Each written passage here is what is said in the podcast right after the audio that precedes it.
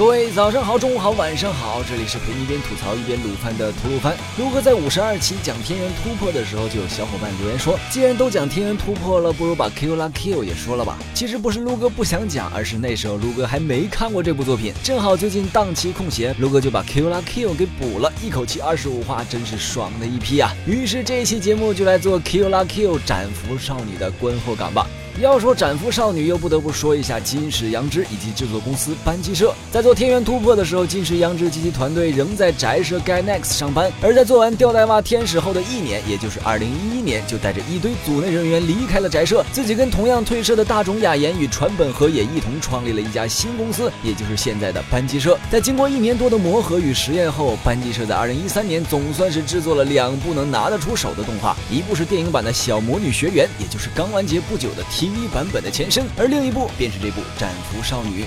作为班机社的原创长篇 T V 动画出道作，斩服少女必然不能做得太难看，于是金石阳之等人又找回了天元突破的编剧中岛一基，找上了刚给 U C 罪恶王冠近期的巨人编过音乐的当红炸子鸡泽野弘之，拉上了天元突破大半个制作组投入到这部作品中，明显是要走稳妥路线，出来的成品便是我们看到的斩服少女。由于制作组几乎是天元突破的原班人马，于是很难让人不拿这两部作为对比。先从风格来看，两作乍眼看上去相近，其实区别还是挺大的。最明显的区别就是斩服少女风格更为欢脱，并且相对于天元突破采用了更多节省作画经费的手段。天元突破中人物夸张的肢体扭曲多是用在战斗场景，提升画面张力，让整体看上去更加动感，以达到高燃的目的。该煽情的戏码作画还是相当正经的，而斩服少女则从日常开始就走这种胡来路线，该严肃的地方也会故意恶搞一下，经常穿插其中的廉价 Flash 动画感与整体风格相当契合，也让正片处处充满笑点和槽点，虽然效果并不坏，但总让人无法融入到那设定略黑的剧情背景中，全当燃加搞笑番来看了。把它如此定义的并不是剧情，而是表达方式。这里又不得不提到斩服少女中最最常见的一种画面手法，那塞满屏幕的大字报。一般来说，画面中插入超大字幕的做法并不罕见，像是 Re:Creators、天元突破、F G O 乃至几百万年前的电筒等，都会在角色使出必杀技或者主角机新形态时把名字敲上去，再加个定格或者黑白，燃度爆炸。而斩服少女则直接把这种手法用作主要画面表达方式之一，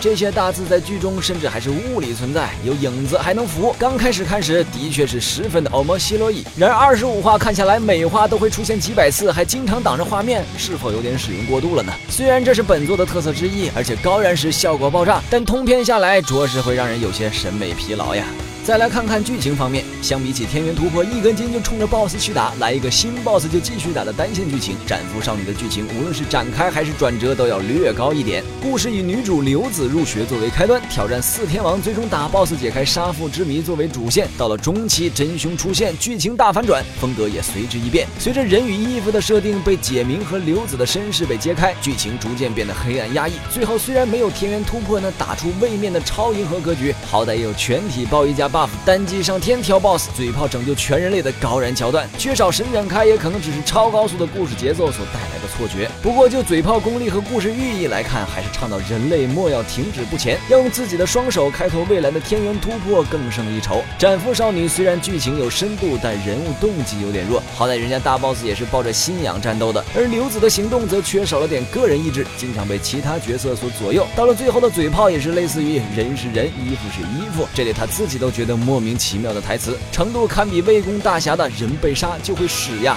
这也许也跟片子随意的风格有关，不要在意细节就对了。而角色塑造方面，双方基本是不相伯仲的，天元突破塑造了男性为主的大红莲团，而斩服少女则塑造了两个性格基本跟男性没差的帅气女主。在正式接触这部片子之前，估计 百分之九十九点九 的人都会觉得这两位女主的战斗服装太卖肉了，还有 百分之零点一 是瞎子。然而当你真正去看这部片子时，当你看到鬼龙院对这身暴露的战服所表现出的豁达时，当你看到这两位比汉子还要汉子的女汉子互殴到鼻青脸肿时，你还真的会觉得这部片子卖肉吗？无论是上来天不怕地不怕就是一个怼的流子，还是君临本能寺学员实行铁血政策无人敢反抗的鬼龙院，甚至是本作邪行兼嘴炮担当关键时刻很给力的贞子，论男子气魄哪个都不输大红莲团的几位要员，却又会时不时的露出少女的一面，这种昙花一现的反差萌绝逼是男女秀级通杀的利器啊。要说到哪里不足的话，故事前期发展虽快，起码是在稳步推进啊。在进入故事后半部分，就有比较明显的赶进度痕迹了。战斗部分做的也远没有前半的那种流畅创新的感觉，配合大字报气势足，但缺了点实际表现，怕不是因为作为有限动画的经费快用完了呀。总体而言，本作监督风格明显，打戏流畅，画风猎奇，角色剧情在各种意义上都十分丰满，叙事节奏极快，且少有废话和鸡肋的剧情，连总集篇都是一分钟带过，十分适合一口气看完。男人的浪漫是钻头，女人的浪漫是制服。如果你喜欢天元突破的风格，这部能称得上是姐妹之作的《斩服少女》就是一部必看之作啊。虽然受制于有限经费而有诸多不足，也许达不到天元突破的影响力，但作为班级社的 T V 出道作，论合格已经绰绰有余。有余了，推荐指数五颗星。今后吐鲁番会继续向大家推荐那些值得补或者追的作品，感谢观众老爷们对吐鲁番的支持。如果有什么意见或者番剧推荐，欢迎在节目下方留言。如果喜欢本节目，希望能点个收藏，点个赞。最后到了每期一次的抽奖环节，本期的奖品是由鱼子酱送出的小魔女学园印象复古笔记本一本。原谅我还真想不到什么广告词啊！只需关注鱼子酱官微，转发本期节目视频即可参与抽奖，获奖名单将在微博公布。鱼子酱淘宝店开业啦，只需扫描右侧二维码即可进入，涵盖动漫周边、衣服、首饰，不卖辣条，业界清流。客官们走过路过，不妨进来瞧瞧呗。那么本期节目就到这里，让我们下期再见，拜拜。